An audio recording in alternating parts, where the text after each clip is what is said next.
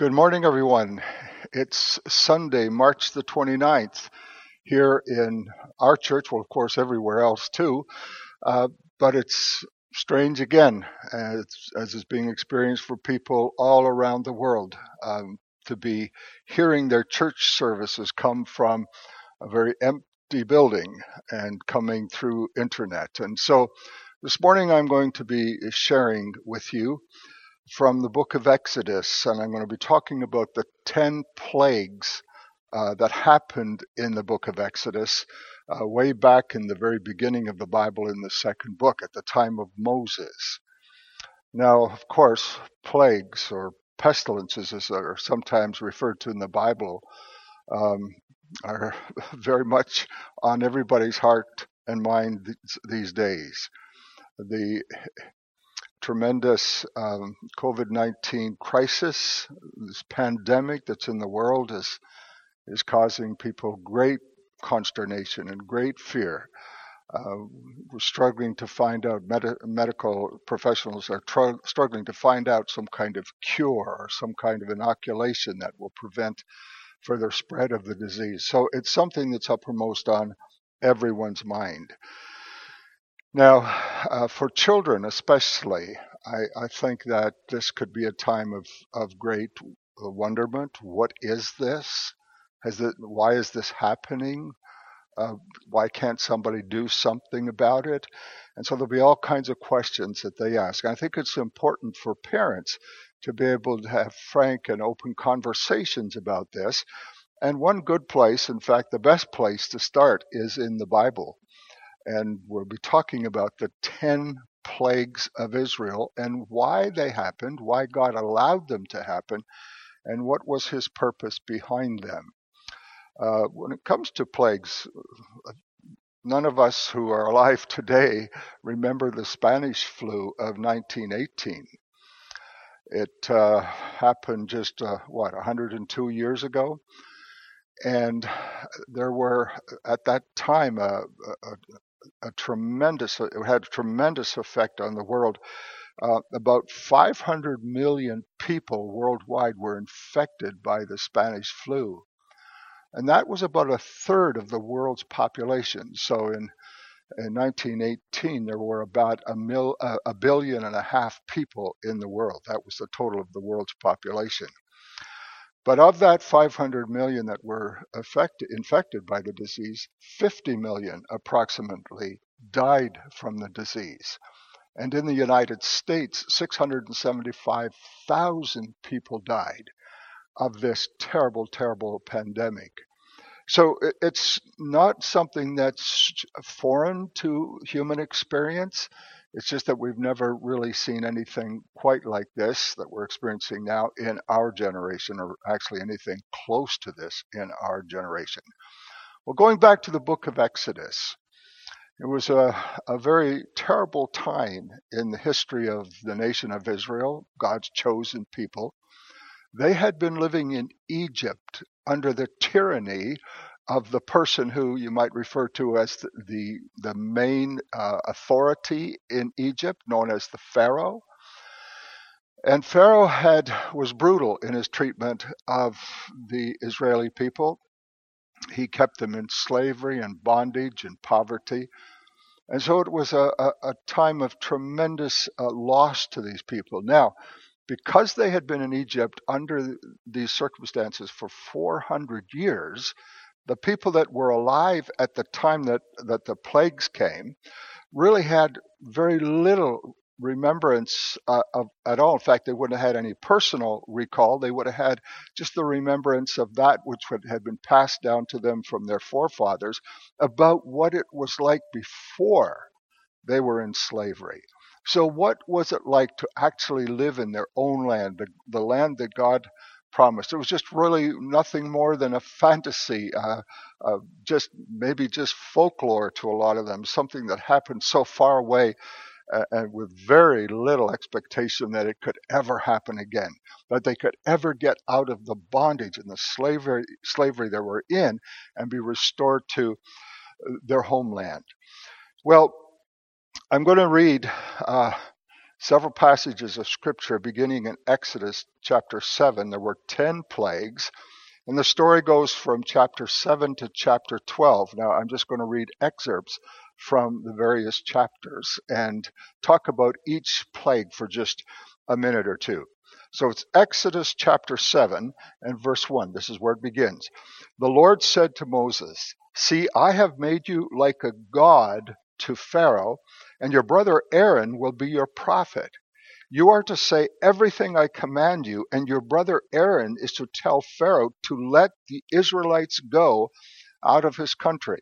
So there was a very special favor that was placed on Moses and Aaron, even to the point that Pharaoh would see them as a form of God. Now, the Egyptians had many gods, they were polytheists, and so it wouldn't have been a hard stretch for them to uh, accept Moses as a God. So, but what the Lord was saying, what God was saying to Moses, that you, you're going to have a special favor and influence.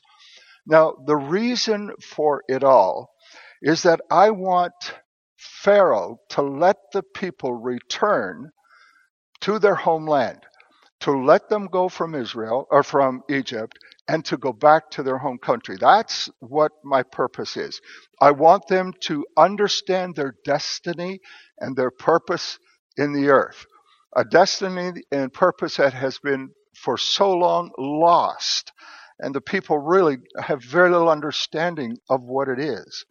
I want them to be free from slavery. I want them to know who they really are, and more important than that, who I am.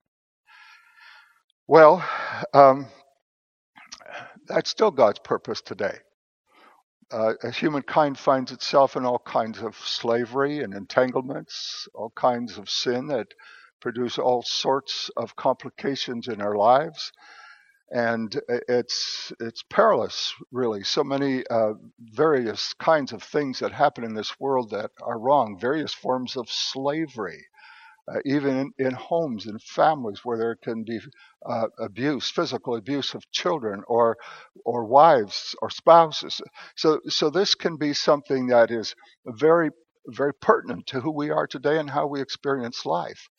And you might find that there's you're enslaved enslaved to something, some habit that you find very difficult to break, and it just kind of controls you. And it could be anything. It could be anger. It could be some kind of addiction.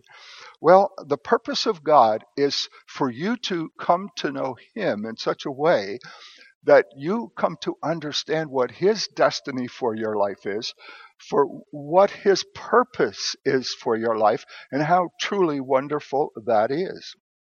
So the scripture goes on and it says, But I will harden Pharaoh's heart, and though I multiply my signs and wonders in Egypt, he will not listen to you.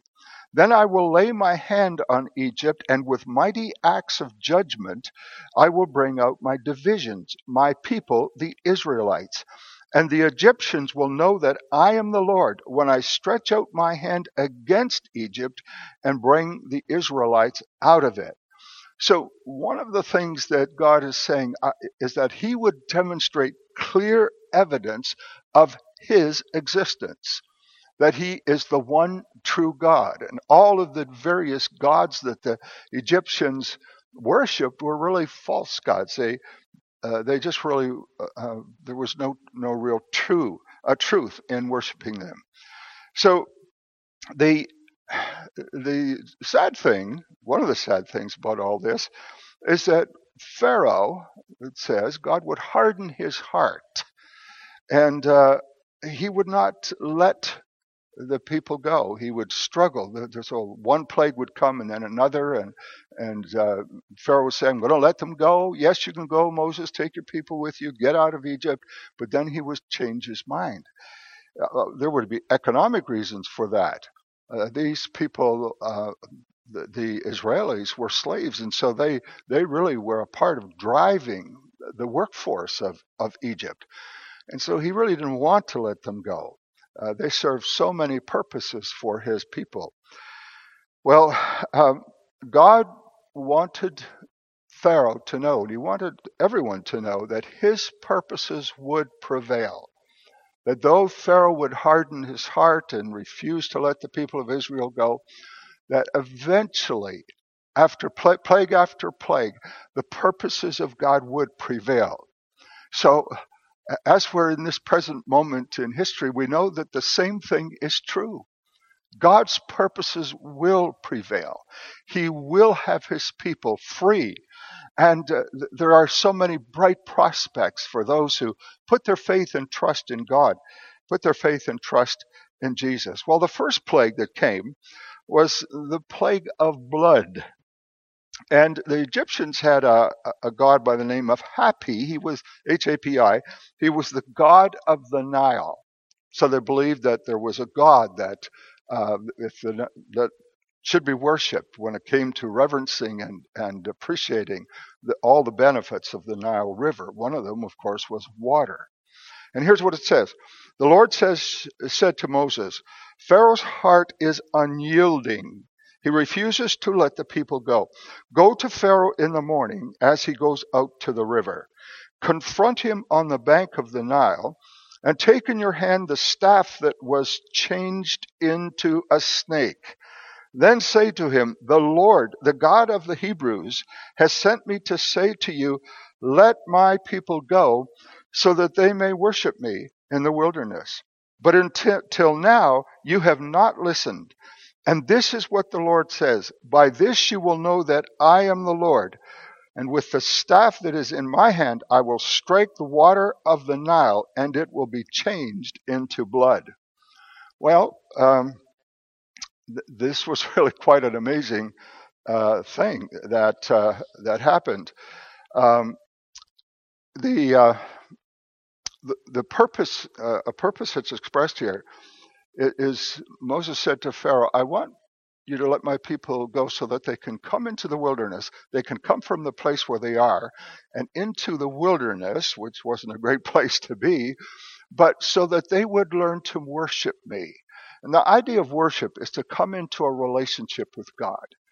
To come into a relationship where you know Him personally. He wanted the people of Israel to have a personal relationship with Him, to know Him intimately. So to take them out of slavery and into the wilderness may not seem like a, a great venue for this to happen, but what would take place in the wilderness time and time again is that God would unmistakably, unmistakably show his power, his love for them, and his provision for them. And the stories that go through uh, the rest of the book of Exodus, as you as you see just how powerfully and wonderfully. God provided and protect for and protected his people in the wilderness. So when we similarly, so when we go through things in our lives that uh, are troubling, it's like we're living in a wilderness. Wilderness. It's, it's maybe like how we're experiencing life right now with this pandemic, or for so many other reasons where you just don't see any anything happening that will provide for your needs or your life. There can be so many disappointments, uh, so many broken homes, so many things that cause economic collapse and fear. Uh, so, so, life can be like a wilderness, but the promise of God is that He is with us. And just as He wanted to show the nation of Israel what it was like to truly worship Him, so He wants to show us today to have a relationship with Him where we are confident in His provision for us. And I pray that on your life this morning. I pray that you would just, in these days of uncertainty, find a closeness to God that uh, just leaves all your, your worry and your pain, and you're able to find a confident trust in Him. Well, as the story goes on, the Nile turned into blood and uh, the fish died and the the stench was incredible and the people couldn't drink the water. And then it says an amazing thing. Pharaoh's magicians uh, they actually did the same thing. They were able to poison the water too. So they they actually did what moses and aaron did. So where did they get this power? If moses and aaron uh, got it from god where did they get this power well, there certainly is power in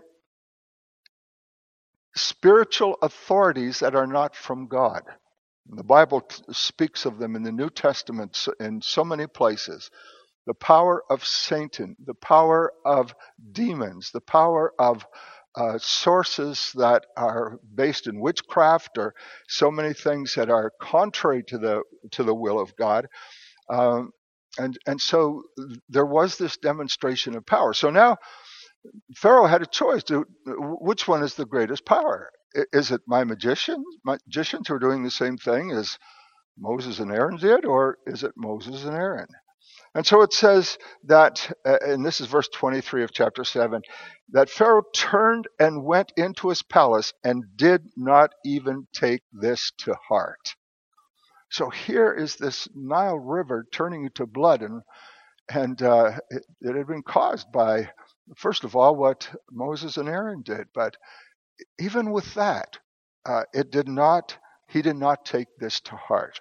It's such a sad thing that we can see all kinds of evidence in the world of the existence of God, of his purposes, and, and yet we can just refuse to take them to heart and find some other reason for the cause or uh, for the things that happen. Well, the second plague was a plague of frogs.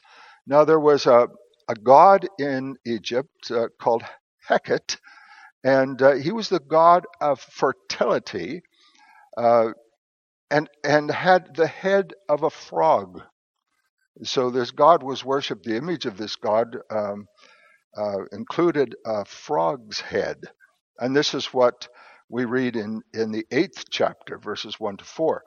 The Lord said to Moses, Go to Pharaoh and say to him, This is what the Lord says Let my people go, so that, so that they may worship me. And if you refuse to let them go, I will send a plague of frogs on your whole country. And the Nile will teem with frogs. They will come up into your palace and your bedroom and onto your bed, into your house, into the houses of the officials and on your people, and into your ovens and kneading troughs. The frogs will come up on you and your people and all your officials.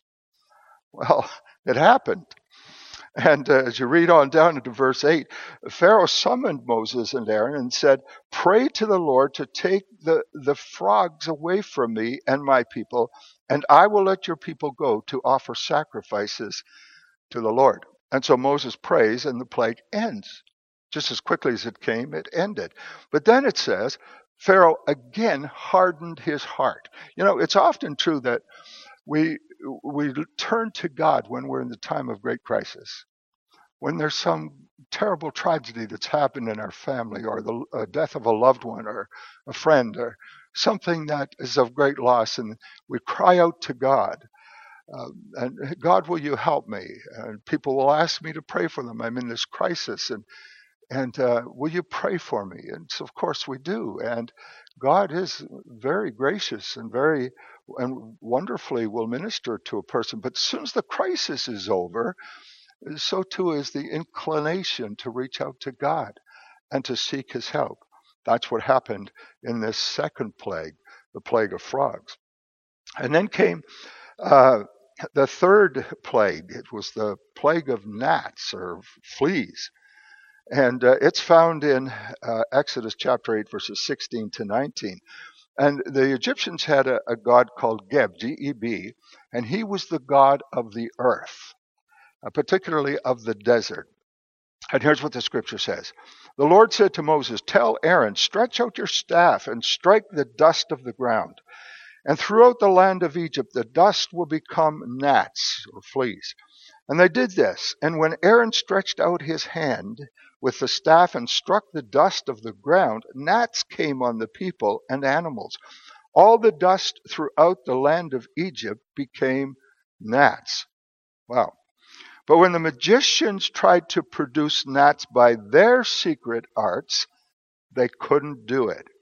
Since the gnats were on people and animals everywhere, the, the magicians said to Pharaoh, This is the finger of God. But Pharaoh's heart was hard and he would not listen, just as the Lord had said.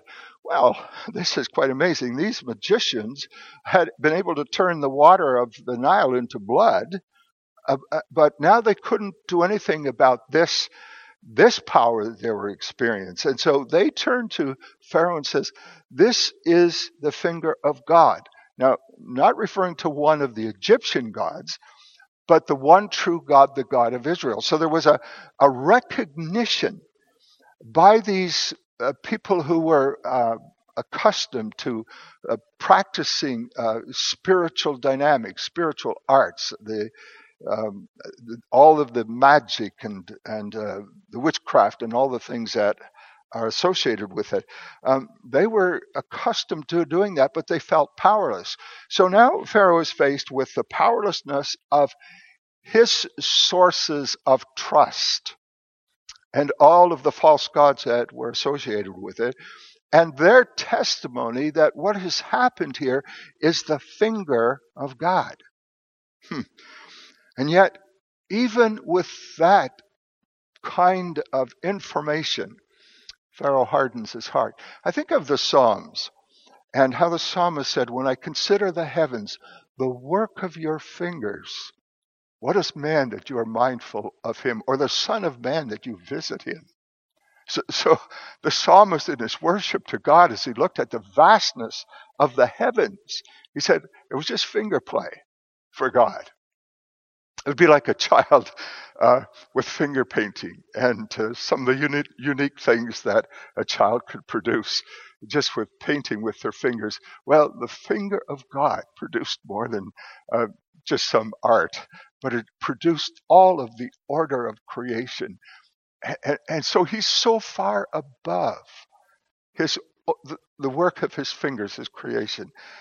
And it's amazing that he would come to uh, to Pharaoh and say to him, uh, "Listen, I, I, want you to understand that what's happening with these plagues is just the finger of God. You really need to pay attention." Well, um, then the, we come to the next plague, uh, which is the plague of flies. This is the um, fourth plague. And the Egyptians had a god called Khepri, who was the God of creation. He was the God of the sun and of rebirth. So they believed in rebirth uh, in the sense that you were here in one form and then you would return in another form. And so they had uh, the God of um, creation and the form of the God um, was um, uh, what, what is going to be taking place next. So it's in verse 20. Uh, the Lord said to Moses, Get up early in the morning and confront Pharaoh as he goes to the river and say to him, This is what the Lord says Let my people go, so that they may worship me. And if you do not let my people go, I will send swarms of flies on you and your officials on your people and into your houses. The houses of the Egyptians will be full of flies, even to the ground, and even the ground will be covered by them. Well, uh, that was a terrible plague. No one likes flies. And uh, when we see flies on our windows, we take a fly swatter or somewhere else in the house. But imagine to have a plague of them, they're everywhere. And so uh, on, in the 22nd verse, it says, But on that day, I will deal differently with the land of Goshen.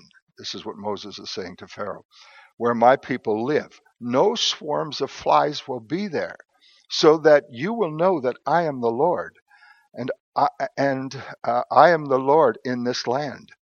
I will make a distinction between my people and your people. This sign will occur tomorrow.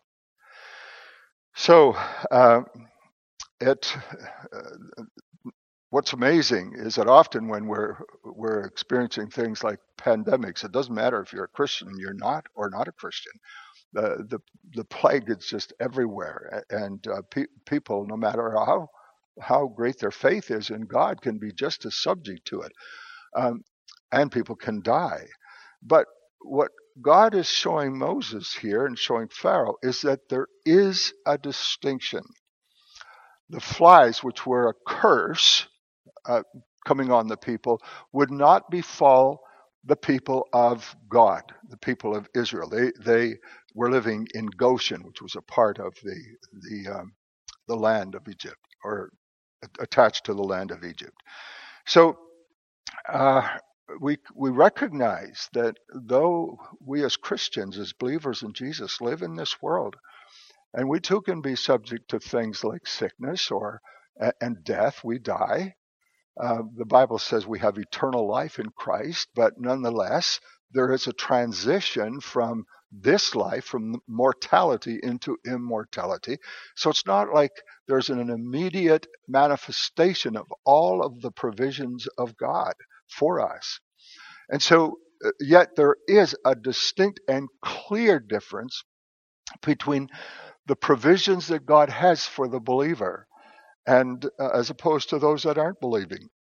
So when you put your faith in Christ, when I put my faith in Christ, there is a protection.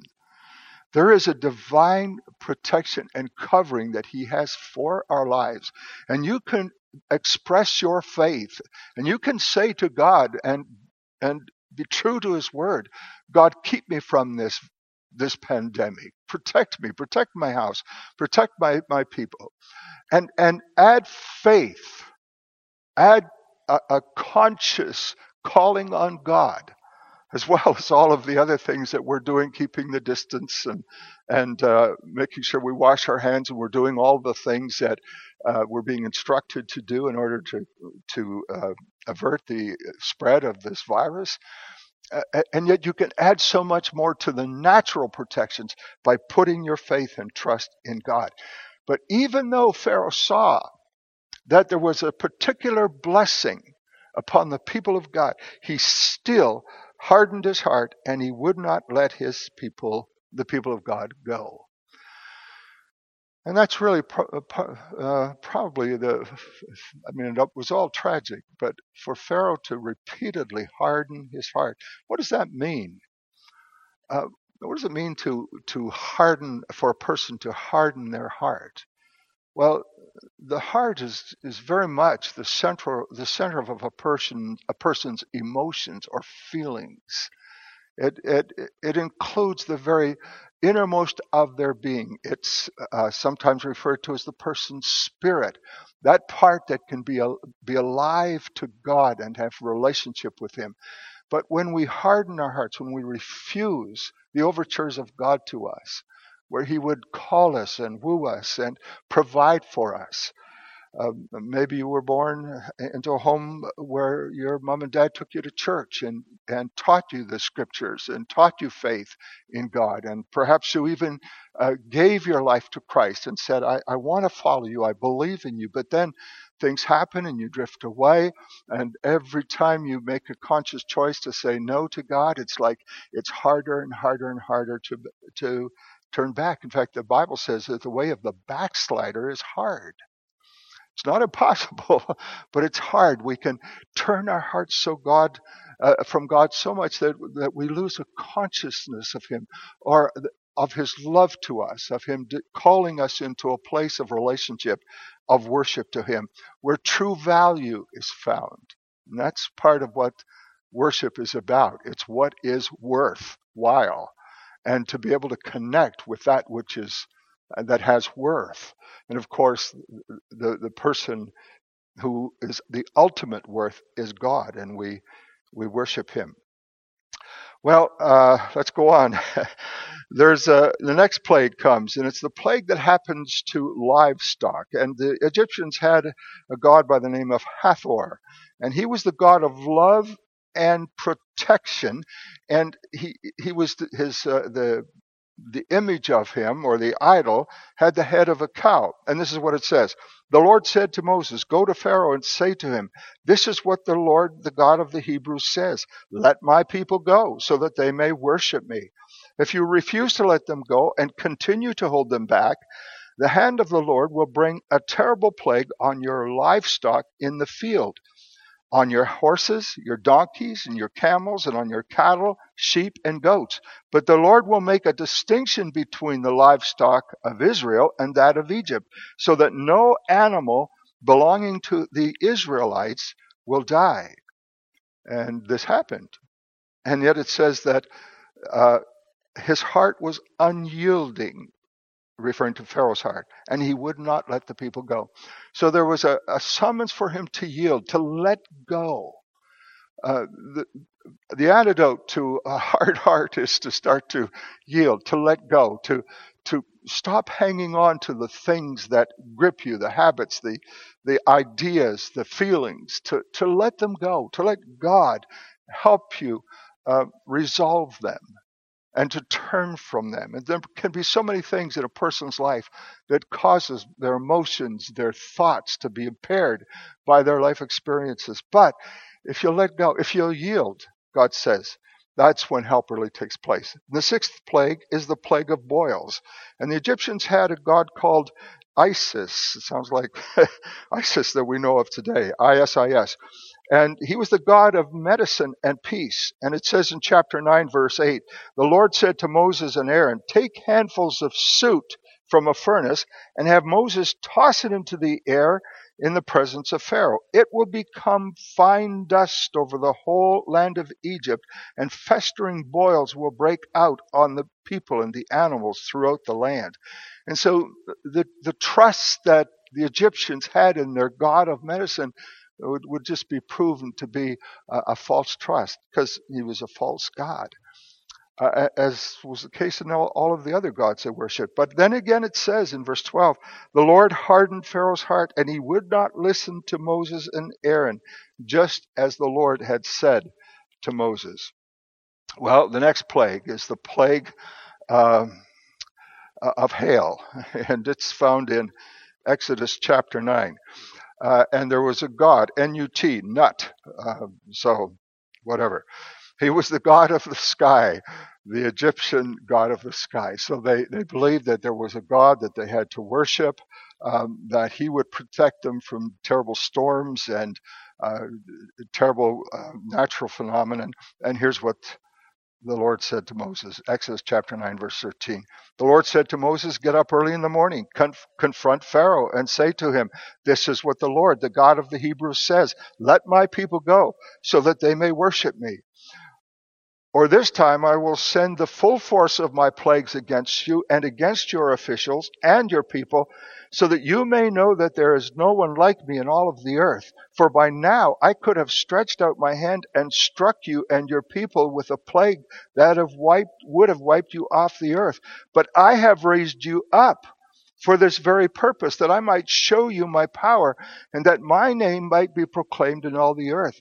You still set yourself against my people and will not let them go. What's amazing here is that God is saying to, to Pharaoh, this person who is so resistant of every, every effort of God to reach him, he said, I've actually uh, raised you up. My desire is for you to have a relationship with me too. I, I have purposed for you to be able to be a great influence in Egypt, and uh, I, and I want to show you my power, and that my my name might be proclaimed not in just Israel, but in all the earth. That's always been the purpose of God. So here is God saying to to Pharaoh, Pharaoh, I don't hate you. In fact, I love you, and I want to show you my blessing just as much as I do on the nation of Israel. Wow. That's still true today. God is not willing that any would perish, the Bible says in the New Testament, but that everyone would come to a repentance, a turnaround, a place where their life is changed. And so uh, we'll just move on here. The uh, eighth plague, the plague of locusts, and the Egyptians had a god by the name of Seth, and uh, it uh, we read it in Exodus 10, uh, verses 3 to 6. So Moses and Aaron went to Pharaoh and said, This is what the Lord, the God of the Hebrews, says. How long will you refuse to humble yourself before me? Let my people go so that they may worship me. Notice how every time that's repeated. If you refuse to let them go, I will bring locusts into your country tomorrow, and they will cover the face of the ground so that it cannot be seen. They will devour what little you have left after the hail, including every tree that is growing in your fields. And they will fill your houses and those of all of your officials and all of the Egyptians. Some, something neither your parents nor your ancestors have ever seen from the day they settled in this land till now And then Moses turned and left Pharaoh. So here's a an announcement that is, should have caused anybody to be tremendously afraid, uh, tremendously respectful. Uh, Pharaoh, Pharaoh wasn't, and it says in verse 16 that he quickly summoned Moses and Aaron and said, I have sinned against the Lord your God and against you. Now forgive my sin once more and pray to the Lord your God to take this deadly plague away from me. Now, this was the second time that Pharaoh confesses that he has sinned against the God that Moses and Aaron served, the true and the living God. I have sinned against God and against you. Please forgive me. Well, they pray, and the locusts, a wind comes and blows them all away, and yet he still, still hardens his heart. Wow. The ninth plague. Oh, by the way, before we just go into that one, how many times have do we do that? We, we confess our sin to God and we say, God, I, I, I've done wrong. I've done this. I shouldn't have done it. And will you forgive me? Will you help me? And um, uh, then we just go back and we fall into the same patterns. Well, does that mean God isn't there or God won't help? Well, no, it means two things. One is the terrible power of sin. It is very gripping and can hold us. But the second is the greater power of God. And the Bible says in the book of Romans, where sin abounds, the grace of God does much more abound. So it's not just a casual saying, I'm sorry, or coming to the front of a church and saying, I accept Jesus as my Savior, and then walking away and uh, going back into the same old life patterns. No, it's a, it's a separation. It begins with opening your heart to Christ through repentance and asking for his forgiveness. But then it's a day by day walk where you will find struggles, you will find uh, temptations, but God has sent his spirit here to help you overcome every trial and temptation. And that's one of the reasons the church exists, why there are brothers and sisters in faith in the family of God who will reach out to help you. So, yes, uh, we need to repent, but then we can't just simply walk away. It begins a life of dependence and trust in God. Well, the ninth plague. Uh, the Egyptians had a god, uh, Ra, Ra, the sun god.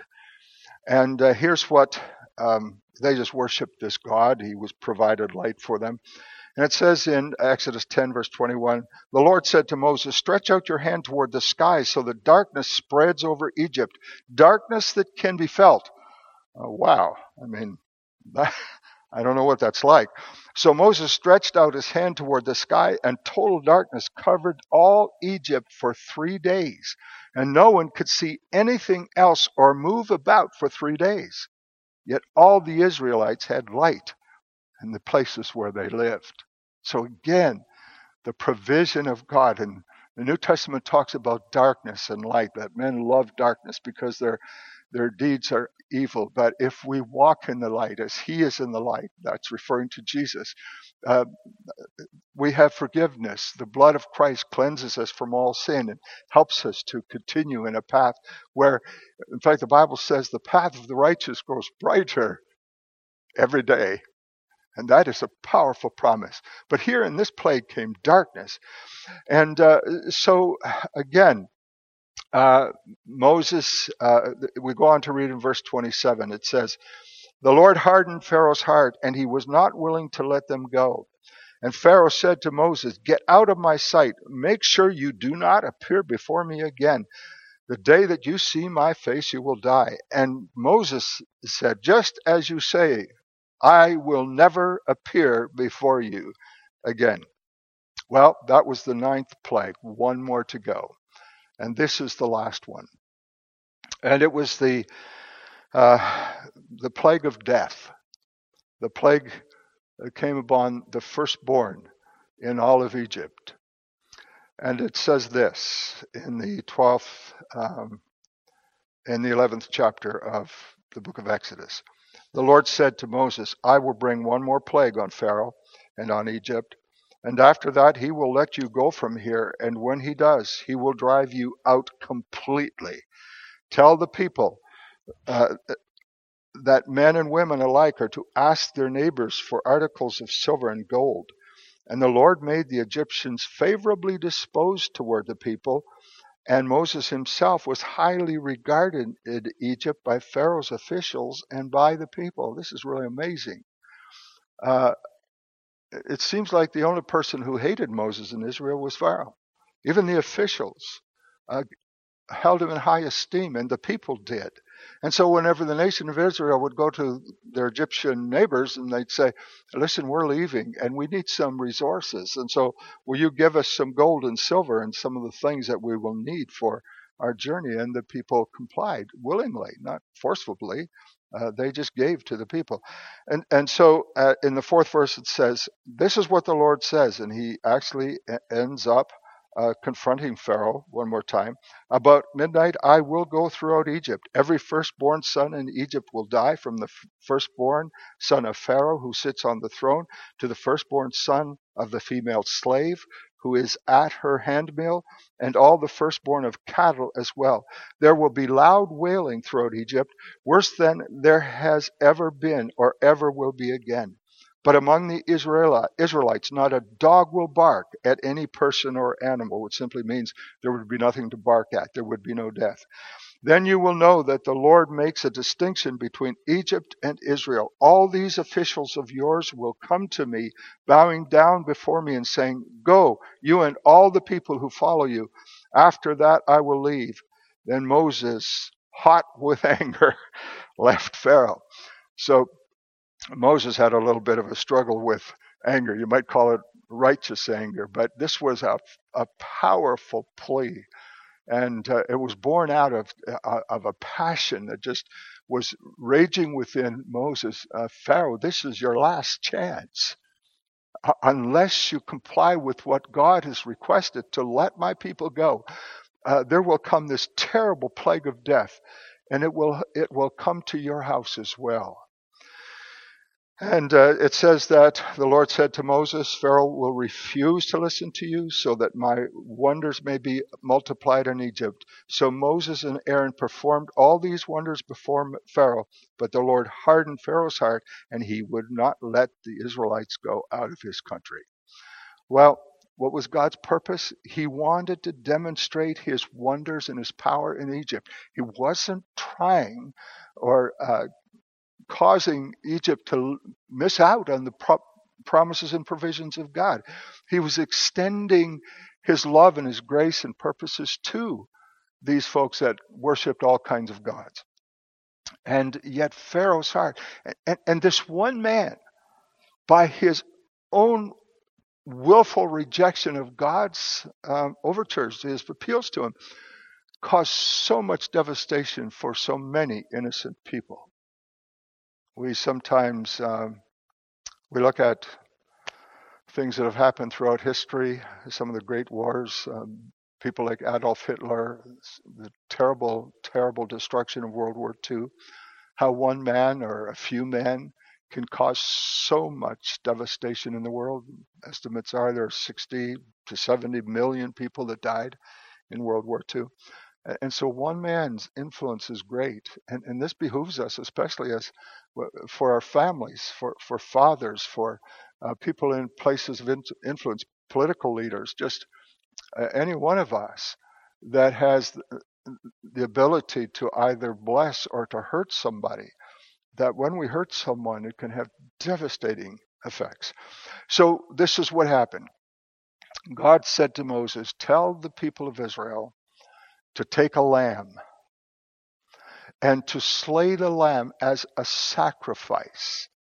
There, there was going to be um, something called the taking of the responsibility of all of the evil and sin that had been done and to place it on another person, or in this case, an animal. And in that transaction, in that taking the blood of an animal, uh, there would be a, a, grace, a forgiveness, uh, something that God would do that could only happen through the death of a substitute.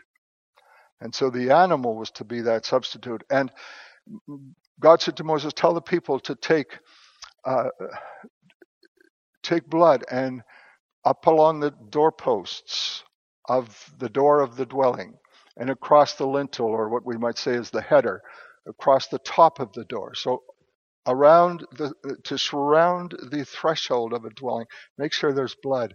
And when the angel of death passes through the land of Egypt, on those dwellings where the blood has been applied, there would be no death. And so Israel obeyed. And in that, in that night, the terrible, terrible reality of the judgment of God coming to its fullness for that time happened. And there was a wailing and a crying and a, and just a, a screaming throughout all of the land of Egypt because of the terrible, terrible uh, thing that had happened. And God had warned Pharaoh, and yet he hadn't warned his people. And so there was this terrible result that took place. And so since that time, the nation of Israel, um, because they did escape, and there's a whole story uh, that follows. It wasn't an easy escape. They faced the, the Red Sea, and the Egyptian army came after them, and so that's a totally different story. But again, God miraculous, miraculously provided for them and again sent judgment on the nation of Israel for coming against his people. Well, the phenomenal deliverance, the phenomenal rescue by God through the hands of Moses and Aaron for his people who had been locked into bondage for 400 years. They had been slaves. Now they escaped. They were set free, and the judgment of God had come to its final end on Pharaoh and the Egyptians of that time. Today, even today, the nation of Israel celebrates what is called the Passover. So when I see the blood on the on the doorposts and the lintels of your your dwelling places, I will pass over you, and you will be saved. So they refer to it as Passover. And today, to, still to this day, in fact, uh, in Israel, uh, in 2020, the Passover is between April 8th and 15th. It's a, it, it lasts for seven days finishes on the eighth day. Uh, and uh, the beginning of the Passover and the end is a national holiday. Tourists come uh, to Israel, uh, probably not this year so much, but it's a time of great celebration. On the intervening days between the first and the last day, it's a time where people take holidays, celebrate family. Um, and it all goes back to this passage of scripture that we read today about how God delivered his people we come to the New Testament, and with this I'm going to close. It's my last scripture. It says in 1 Corinthians uh, chapter 5, verse 7 to 8, For Christ,